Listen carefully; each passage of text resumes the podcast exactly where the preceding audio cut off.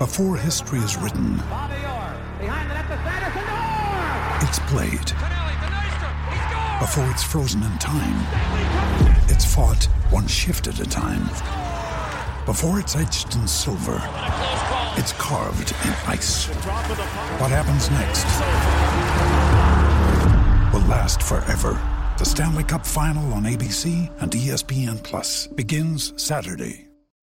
When you need mealtime inspiration, it's worth shopping Kroger, where you'll find over 30,000 mouthwatering choices that excite your inner foodie. And no matter what tasty choice you make, you'll enjoy our everyday low prices, plus extra ways to save, like digital coupons worth over $600 each week. You can also save up to $1 off per gallon at the pump with fuel points. More savings and more inspiring flavors make shopping Kroger worth it every time. Kroger, fresh for everyone. Fuel restrictions apply. Phil Mackey, Judd Zulgad. You go low, I'll go high. Mackey and Judd on E 1500 ESPN. All right. Matthew Coller has been grinding, spending the last three hours putting together his quarterback ranking. So Judd and I spent a whole half hour on this.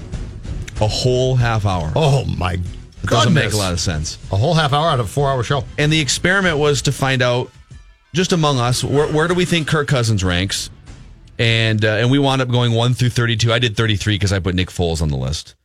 And um, There's I- a few guys that you could sort of throw in because they might play, like Josh Rosen. Exactly. I didn't put Teddy Bridgewater because I think Sam Darnold's going to start. Mm-hmm. So, uh, uh, and you I could put him in. I also have no idea where to put him in. I mean, because I haven't seen I him mean, play fifth. since 2015. Yeah, maybe six. I mean, peak peak Teddy Bridgewater is just outside the top ten, but repaired knee Teddy Bridgewater playing for the Jets might. As be we do this right now, Yeah. he can't be Right. five or So, six. I, So I Judd- didn't know where to put him. Judd had Cousins 13th. I had Cousins 14th.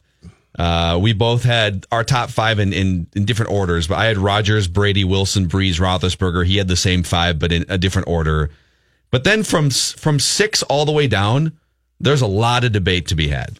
Yeah. So I'll just um, set you up that way. Well, I think that uh, Dave is not going to like where I had Matt Ryan because I had him even higher than you Oh, guys. let's had. I am fight. sixth. I well, you know, if you look at Pro Football Focus had him as one of the best last year, and you look at how his offense tried to sabotage him versus how his offense set him up to succeed the year before when he won the MVP.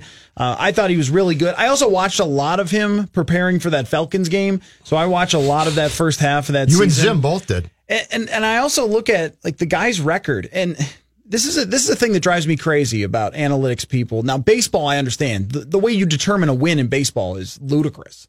Like just oh, you had to go like five innings or whatever. So like but if, but if he only and- went four and two Right. thirds, then the next guy who pitched an inning might get the win instead. Right. It's And like if, what doesn't and if he sense. leaves at zero zero, then he can't win. And like, okay, well, that doesn't make a whole lot of sense. But in football, if you go through all the quarterbacks who have ever started, say, 50 games, what you'll find is your guys like Gus Frerotte, who are a good backup quarterback that could start occasionally, they got a like a 500 record. Or Ryan Fitzpatrick, it's like a Ryan- it's like a 500 record, a little below, or something like that.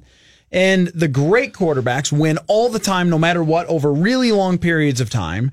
And Even if their defenses are bad, you know, Aaron Rodgers is going to get 11 wins. and the above average quarterbacks, say like a Matt Stafford, they'll have an 11 win season, they'll have a 7 win season, but they'll be over 500. And you could almost grade all the quarterbacks ever by just looking at how much they win because they have such a huge impact on it. And Matt Ryan has one bad season where he won four games, and the rest of his entire career, he's winning and winning and winning and winning with all sorts of different offensive coordinators and head coaches and receivers, and it's all changed over.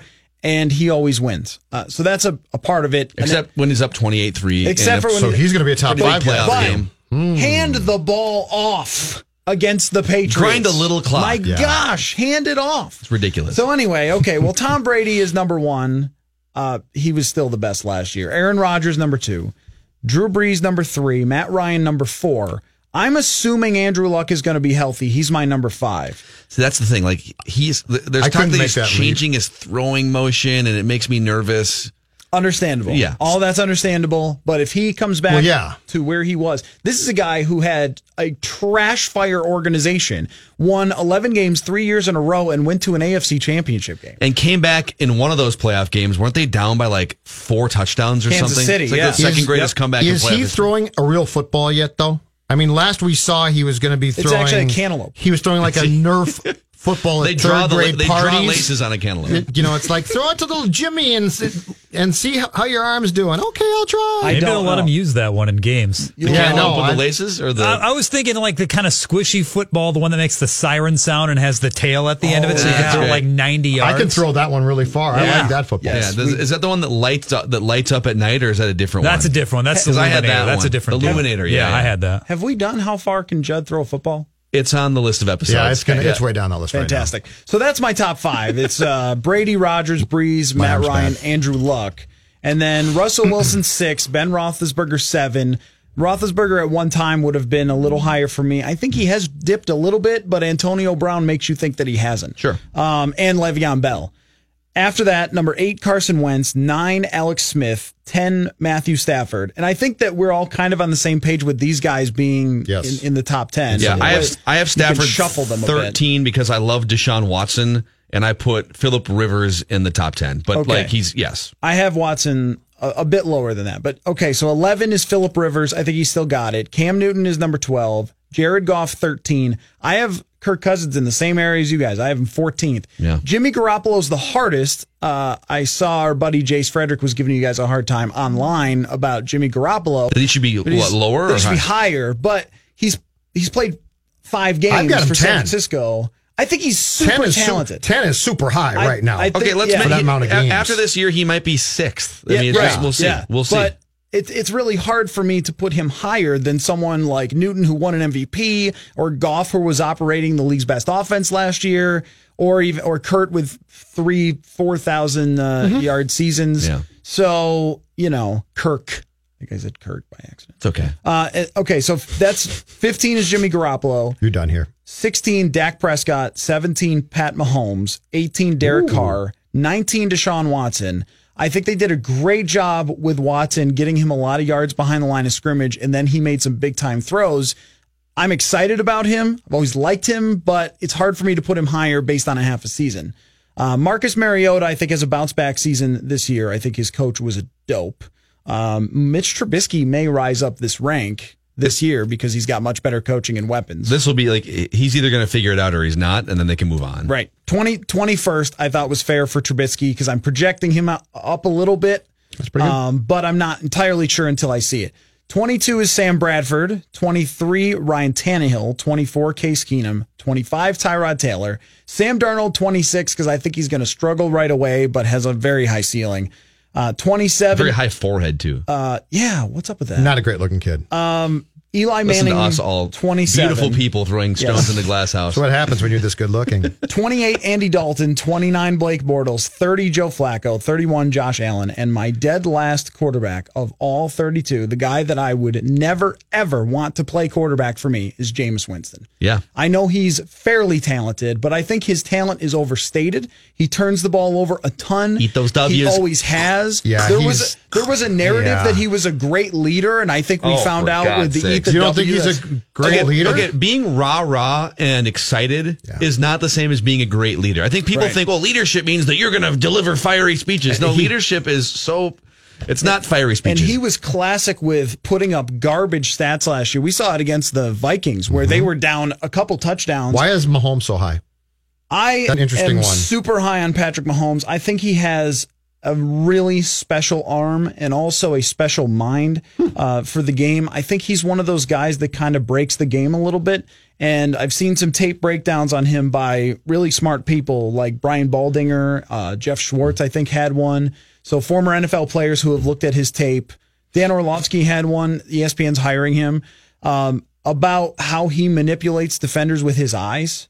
And then he has like a Brett Favre type of arm. And I don't just throw that around. I mean, this guy will have a top five arm in the NFL in terms of how hard he could throw the football. But you add that in with a special playmaking ability and an intelligence and the attitude to learn and grow and he's set up with a really good situation there with Andy Yeah. Reid. I could see him being really great. I would sometimes too, if you know, for me, if I'm on the outside looking in and I'm not, and you're wondering why why is a team making this decision, you start to put the pieces together. Okay, Kansas City and Andy Reid have a lot on the line. They're a perennial playoff team. Andy Reid's getting toward the end of his coaching career, maybe one of the best coaches to, ne- to never win a Super Bowl. So Super Bowl's on his mind. Comfortable with Alex Smith, who could still play another four to five years, just signed a four to five year contract, and yet they trade up to get Mahomes and kick Smith out of town. Yeah, think and that, about that. that that tells me, okay, that smart people saw something special in him enough to put him in a spot with a team that's not rebuilding. They're ready to go and win and maybe even go to the Super Bowl at some point. So what I like to do, unfortunately, the Jon Gruden camps are dead forever, and I'm just, Ah, So. I'm heartbroken. The Russell. Wilson camps just aren't the same. I know. They're just not the same. because Gruden would rip a guy. Like they would only when they would show the highlights on Sports Center, they would show him saying nice things like, "Oh, I love your throw" and everything else. You watch the 30 minute version, he would rip into a guy, and then you get to see how he reacts to that. And it's which was not always well. Uh, No, it's not. it what was really it was there was a bunch of different reactions. There were some that you loved. Like Yep. if a guy got kind of agitated, that was okay. If a guy was embarrassed, that's okay too. Defensive was the worst. Right, defensive is the one that you didn't really like or kind of clueless. Brock Osweiler's is one of my favorite because how could you draft Brock Osweiler after talking to that guy?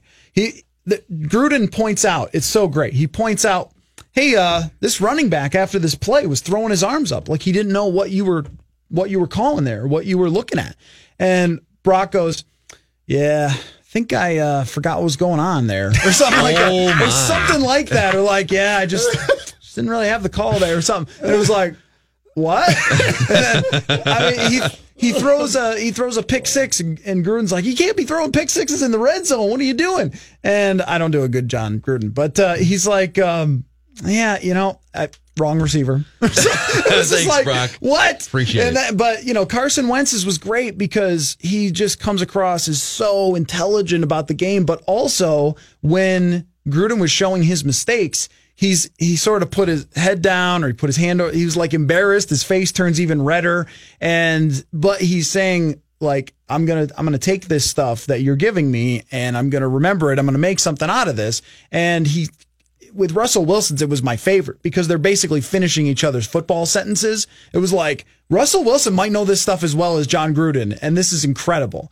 And so the other guys, he's teaching a lot. Where with Wilson, it's like they're having this even conversation that was fascinating. And Kirk Cousins is an interesting one because Cousins was very defensive about everything. Which Yeah. is kind of his, that's been his entire It- football it- life to it- this point, right? It is. But at the same time, with Cousins, his understanding of the game is just through the roof and his work ethic and all that sort of stuff. And with Patrick Mahomes, Mahomes has such a baby face. He looks like such a young kid, but you could tell how well he was receiving the instruction from Jon Gruden. That he was really interested, as opposed to thinking like, uh, you know, whatever, I'm a man, this doesn't matter, or something like that, or I know I'm supposed to smile because there are cameras on and I'm supposed to be nodding my head. It was like he was really taking it in and learning. And for them to move on from Alex Smith, that tells me that they saw that same thing with him. You combine that with a special arm and a guy whose college offense was like a trash fire. I mean, he threw for all these yards, but they would had no offensive line and it was like him just running around trying to find somebody and it, it was I wouldn't compare too many people to Favre because usually that just means you make a lot of stupid throws that end up as interceptions because that's kind of how we remember Favre but with his ability to make something there when it's not it is really special and you combine that with a great personality like I, I think he could be a, a tremendous quarterback Let's let's uh, let's keep going on these uh, this list conversation. This is, this is kind of fun here with training camp less than two weeks away for the Vikings. Uh, every Friday, by the way, it's Matthew Coller hanging out with us from the Purple Podcast, 1500ESPN.com, and Saturday Morning Sports Talk.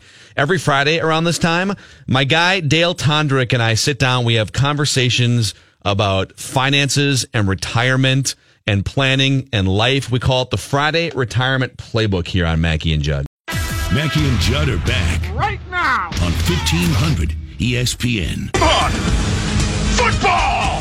Football. Football, Football! yeah! Football! Football! Football! You know what's going to be fun about these lists here? Other than just like the fact that How wrong they we're, might we're making quarterback lists and it's amazing and meat and potatoes. But at some point here in the next few years, Tom Brady's out of the league. Drew Brees maybe has another year or two left. He's out of the league. Ben Roethlisberger is he's been hinting at reta- he's the new Brett Favre. He keeps hinting at retirement, and I'm not sure if I'm you know, much more fit to do this longer. Uh, there's like a, there's Philip Rivers. There, there's a handful of guys that we all agree are top ten quarterbacks right now, and they will not be in the league in two or three years. And Andrew Luck previously looked like the guy that was going to be the clear cut number one quarterback in the league. Maybe Russell Wilson for a while, but I'm going to be really curious to see. There's four or five locked and loaded Hall of Famers in the NFL right now. Once those guys are gone, I'm really curious to see what the top five looks like.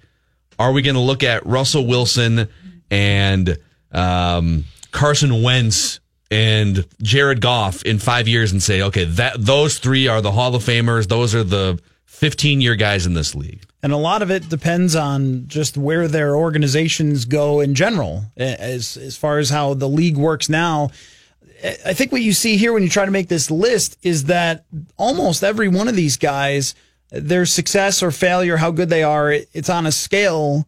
You know, you can either go down so much or up so much based on what is going on with your team. And we saw that from Matt Ryan that Matt Ryan, when everything goes right for his team and he has this brilliant play caller in Kyle Shanahan, he is the MVP and has a historically good season. The next year, they bring in a guy who isn't as good as a play caller. Some things don't go his way. Julio Jones bizarrely drops a touchdown in Carolina that was right in his hands. And then in the playoffs, Julio mm, maybe should have had that ball too that, that he threw at the end of the game In Philadelphia?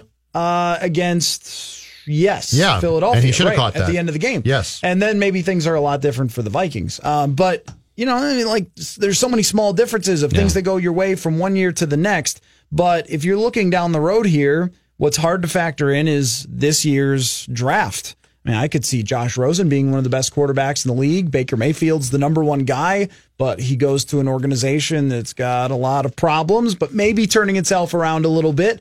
Uh, all these things are tough to figure out, but one part of this is now all these quarterbacks that are good now, like take Andrew Luck. Let's say his arm gets repaired robotically or something.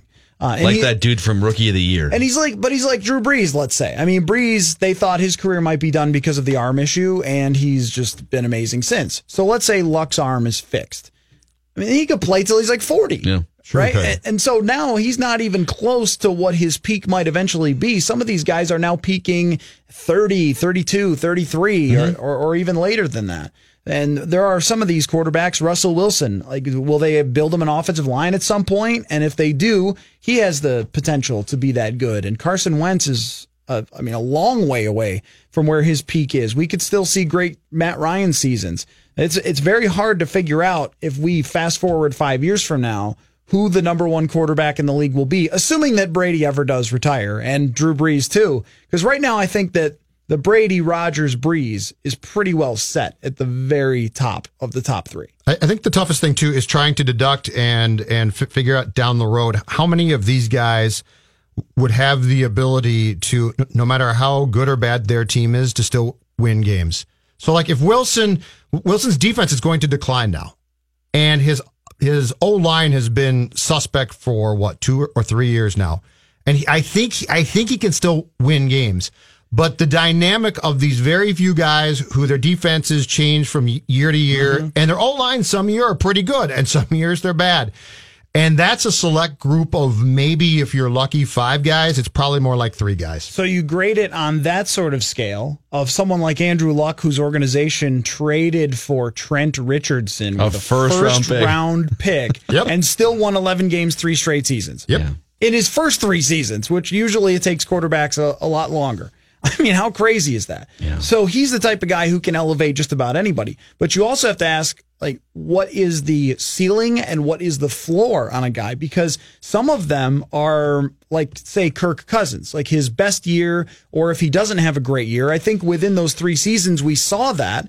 And it's not, it's not this huge, wide, crazy variance with him Cam Newton, it is. His best year, he's 15 and 1 and he's the MVP of the league and he's unstoppable. Mm-hmm. And in his worst year, although they make the playoffs last year, but in his in his worst year, he can be a guy that frustrates the heck out of you for the entire season. He can be inaccurate or he can get you annoyed with him with some comment he makes or something that he does you know, I mean, he's he's a he's a frustrating guy for if you're a Carolina Panthers fan because you just going into a season you're not sure if he's going to w- take you to the Super Bowl or if you're going to go seven and nine because he just hasn't been that good that year. Yeah, that's also what's miraculous about Aaron Rodgers, Tom Brady.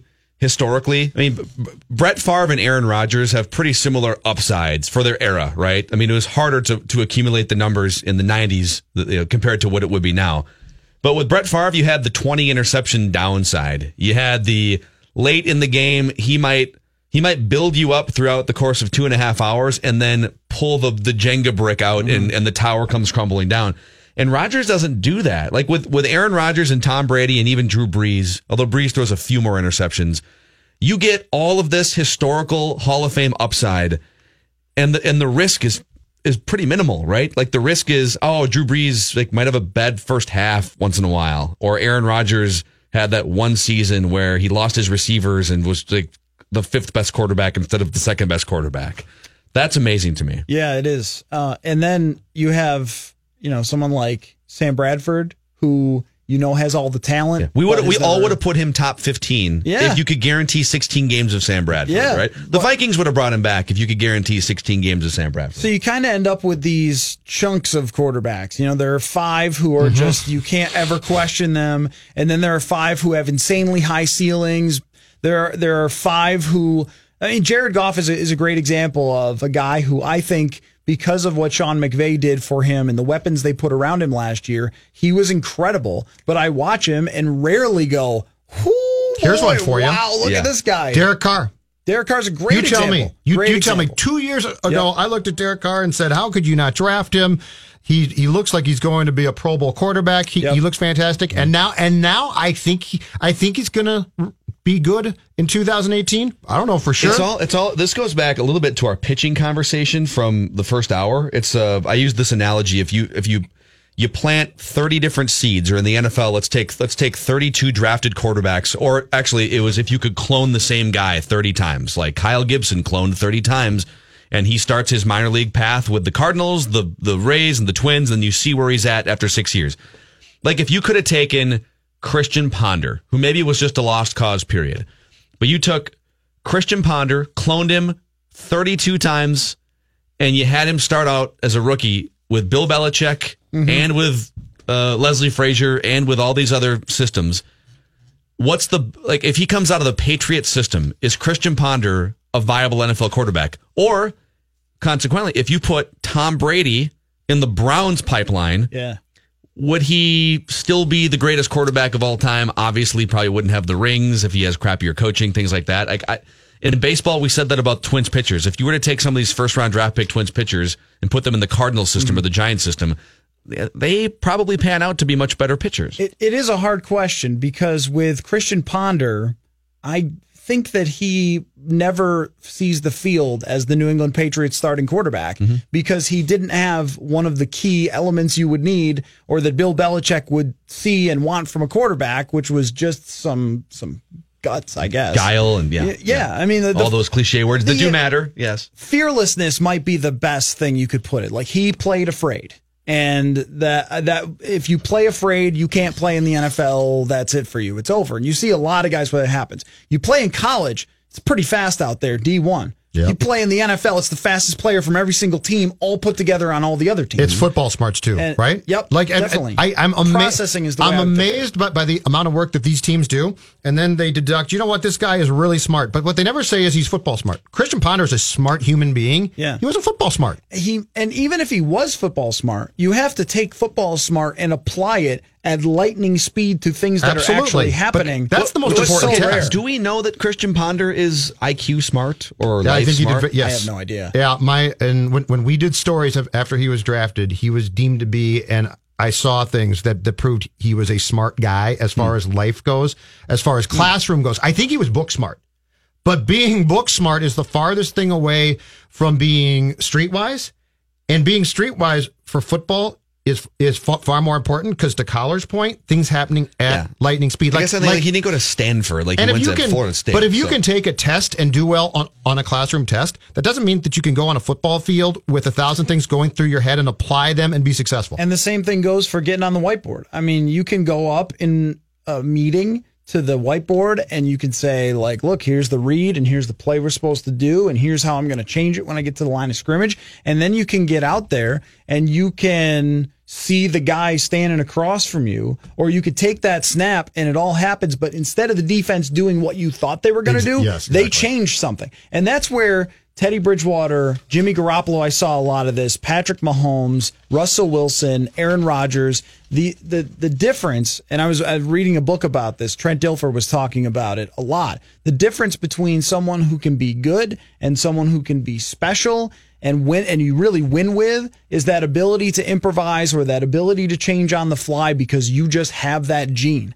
And Christian Ponder did Yeah. not have that gene. Case Keenum did. We saw Case Keenum last year at plenty of times where things went wrong and he was able to do something special on the fly. It certainly cost them uh, at times and uh, in his career it's cost him, but that's something that he may be very limited as a quarterback, but he can play and you can win with because he has that. He is not afraid out there at all. In fact, I think Zimmer wanted him to be more afraid a little bit. Um, so, and that's where I look at this list too, and I say, okay, how many guys here can do that? You know, how many guys can make something special happen in a playoff game where you need it? And Alex Smith is really a fascinating case because he's got the arm. He showed you last year he could throw the ball down the field his with team anybody. score points in the playoffs. His, te- his team's score, his playoff numbers are good. I think he has something like a 95 quarterback rating in the Mm-hmm. playoffs and all that. But Alex Smith, the one thing that he lacks is that sort of special ability. Like, Yeah. It just really has never been there. what can people find right now on the uh, Purple Podcast and or 1500ESPN.com, caller? Well, we could find the conversation that uh, Judd and I had about Adrian Peterson that uh, I've been getting emails about. because AP fans, man, You're a in hater. 2035, AP fans will still be emailing people. It's crazy. Uh, but we talked about his complicated legacy. I'm, I'm recording a podcast today with Eric Eager from Pro Football Focus on some of this stuff and also just how the league might shape out. The NFC North is really fascinating. So lots to Awesome. find there. Matthew Coller, 1500ESPN.com. Coller. Saturday Sports Talk tomorrow, 10 to noon. Let's give away some prizes, shall we? Let's go callers four and five for Game Show Friday, or callers three and four, let's say. I see that we have a guy on, on hold there. So callers three and four, 651 646 8255, 877 615 1500. Before we go anywhere, let's talk about this bright, shiny 4K picture quality TCL Roku TV, which you can find inside any major local retailer in the Twin Cities. Uh, it's it's just making connecting to app based content platforms much easier. Instead of external cords and external device and uh, plugins and power strips and all these things, you get the built in Roku device. So on one page, you get your cable and satellite channels. On the next page, literally the next page, you get access to 4,000 plus streaming channels and 450,000 plus movies, TV show episodes. Uh, with that, with that Roku menu of streaming channels, it's everything from Hulu, Netflix, YouTube, to sports platforms like Fox Sports Go, uh, league owned platforms, WWE Network, Big Ten Network, you name it, you can find it through the Roku that's built into the TCL TV. There's a reason why TCL is America's fastest growing TV brand. Mackey and Judd. Ba- Phil Mackey, Judd Zulgad. If you two are finished comparing sizes, Mackey and Judd on 1500 ESPN. It is Game Show Friday with Mackey and Judd. Here are your hosts, Phil Mackey and Judd Zulgad.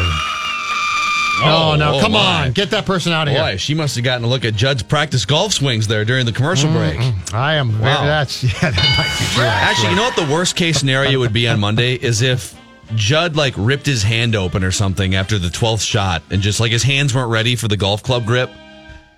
Is he going to have a glove? I've, I've got gloves if he needs one. Yeah, that's fine. Okay. Do I need gloves, Uh, You're Caddy? using my clubs. I mean, it would help. You tell me. You, te- definitely want to wear gloves on both hands. That's what that's what all the top golfers do. you tell me, David. If I need gloves, I'll use gloves. If I don't need gloves, I won't use gloves.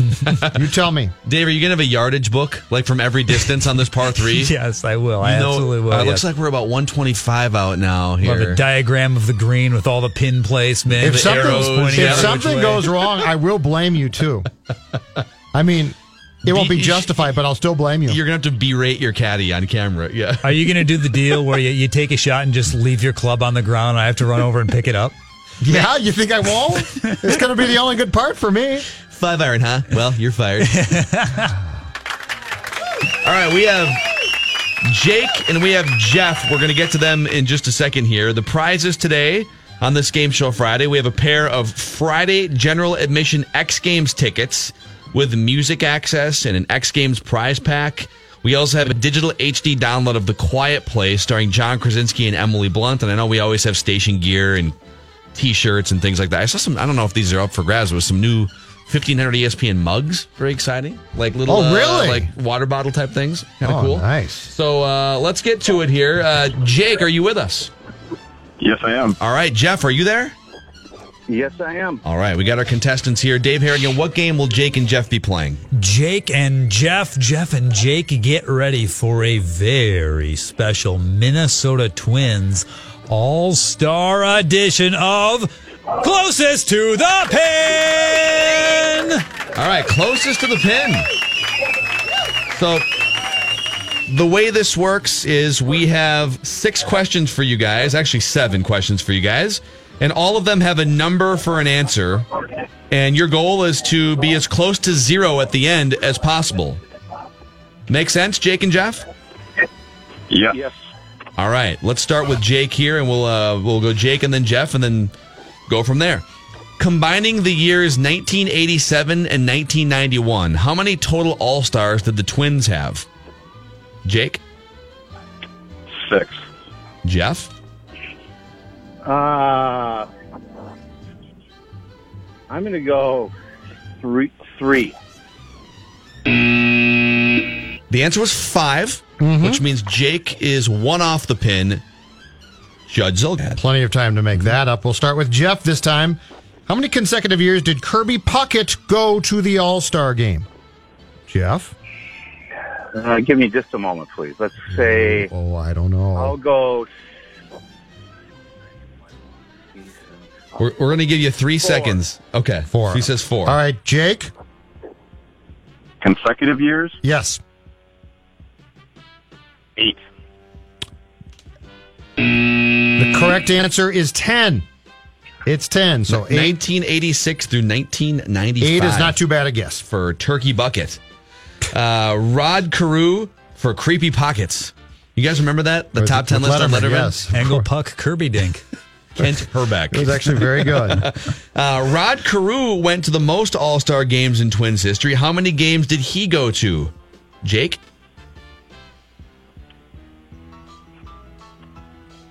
Fifteen. Jeff?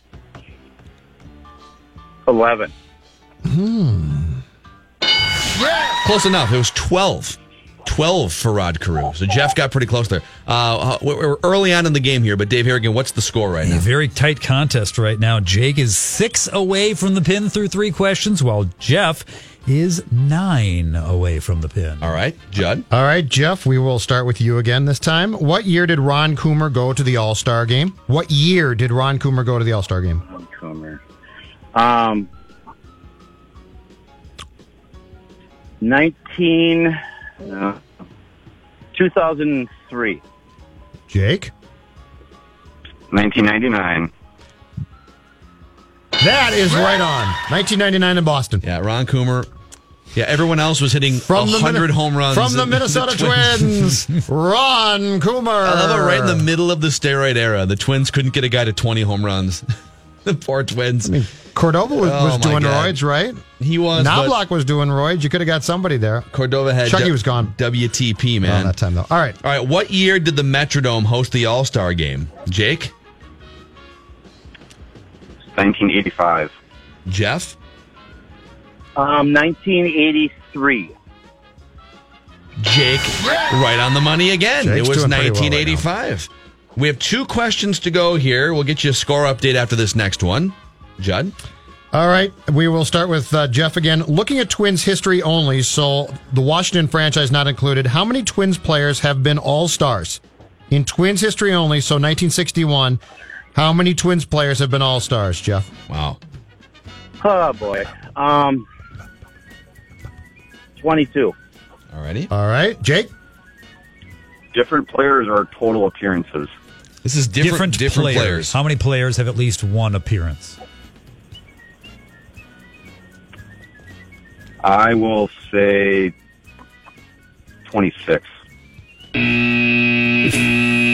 55. What has that done to No our faith. What has that done to our score, Dave? No faith. I know the Twins had some dark and dreary days there in the 90s, but they did have to have an all star Yes. representative in those seasons. which is a terrible rule, but it's Yeah. true. So, going into the final question, Dave, what's the, the current score? Jake maintains his lead. He is at 35 away from the pin, but certainly within striking distance. Jeff at 48 away from the pin. All right, and here's the final question. You guys ready?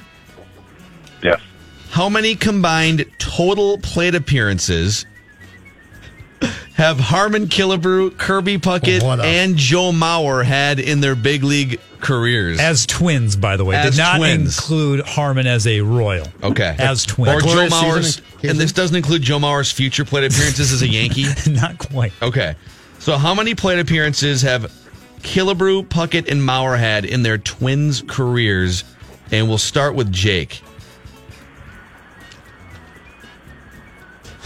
I'm going to say uh, an even 10,000. Okay. Over to Jeff.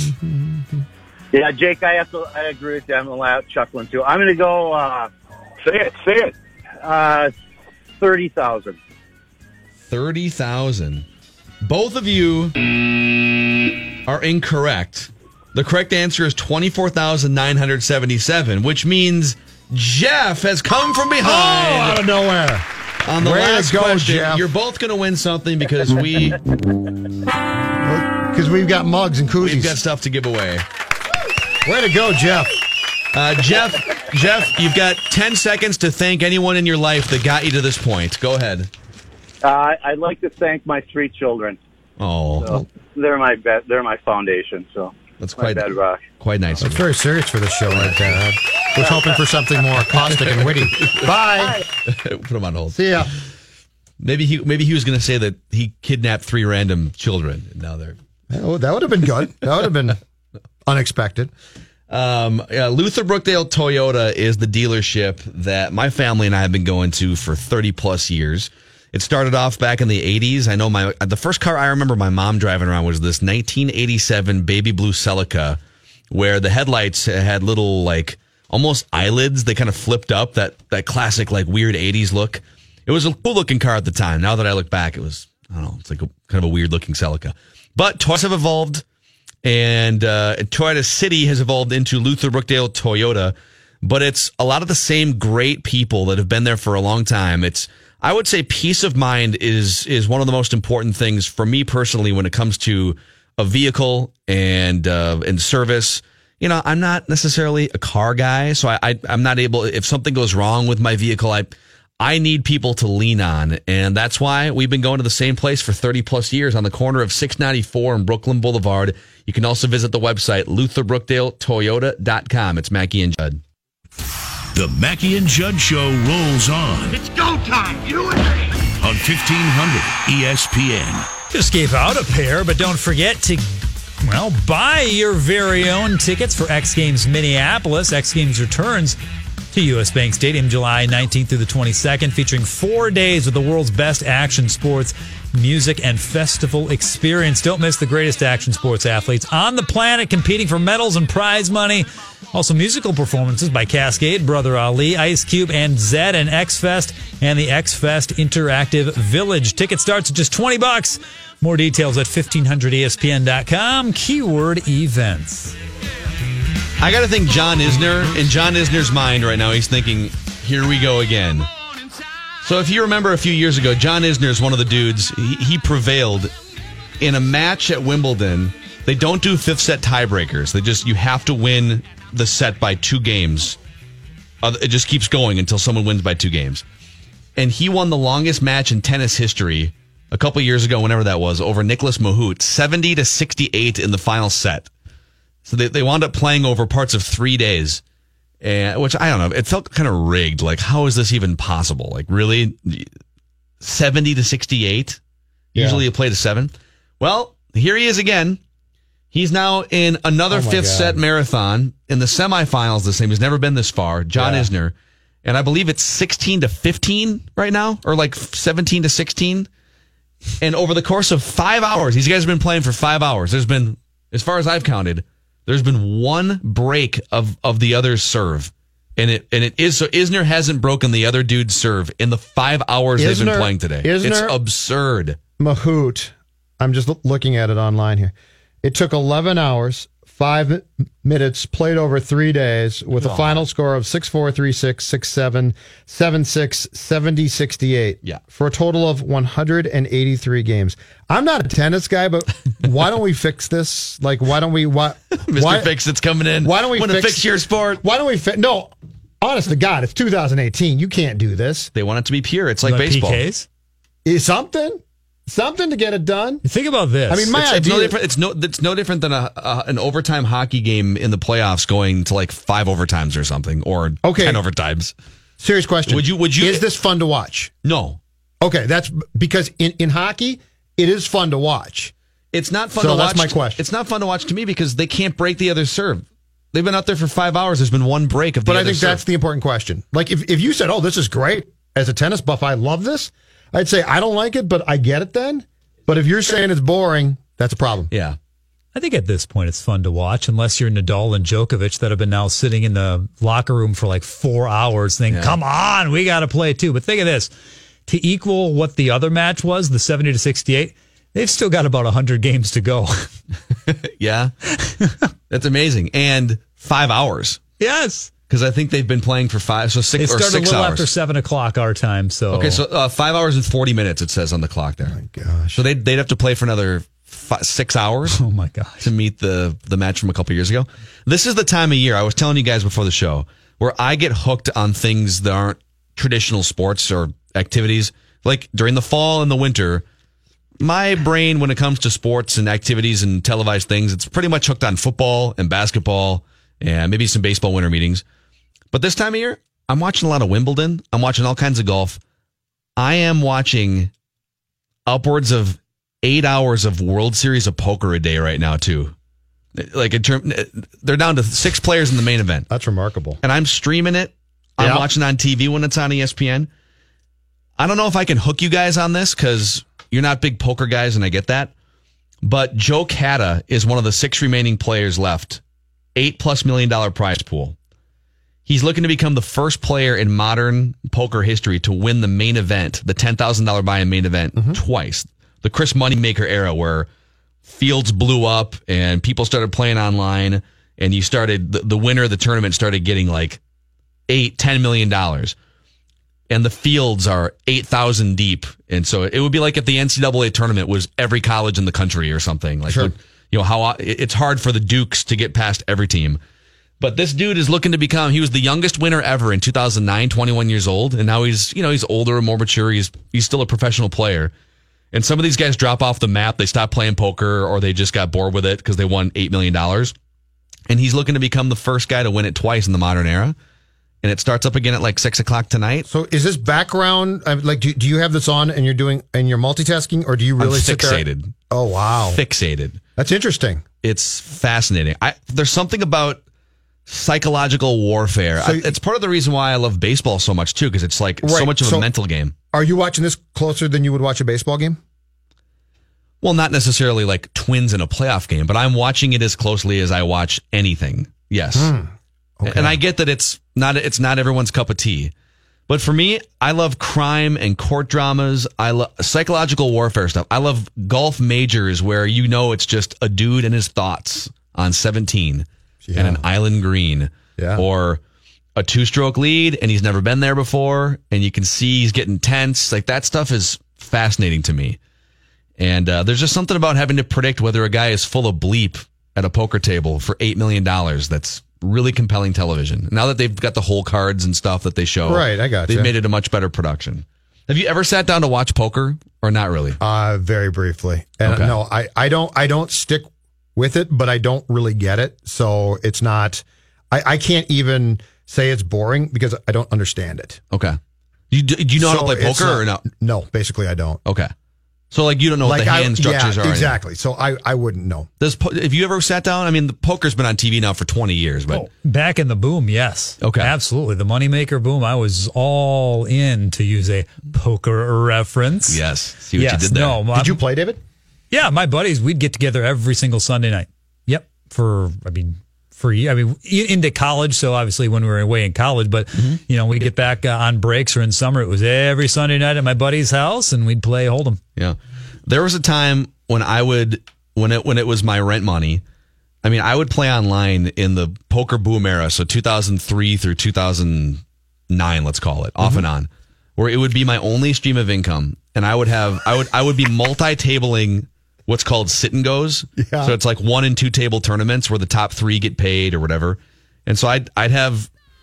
Five or six tables open at any given time. had log lo- eight hour sessions. and calculate if you your ROI. Too much. What happened? You You didn't like if you have a if you if you're a winning player at a certain level, it's literally like just play for hours and make money.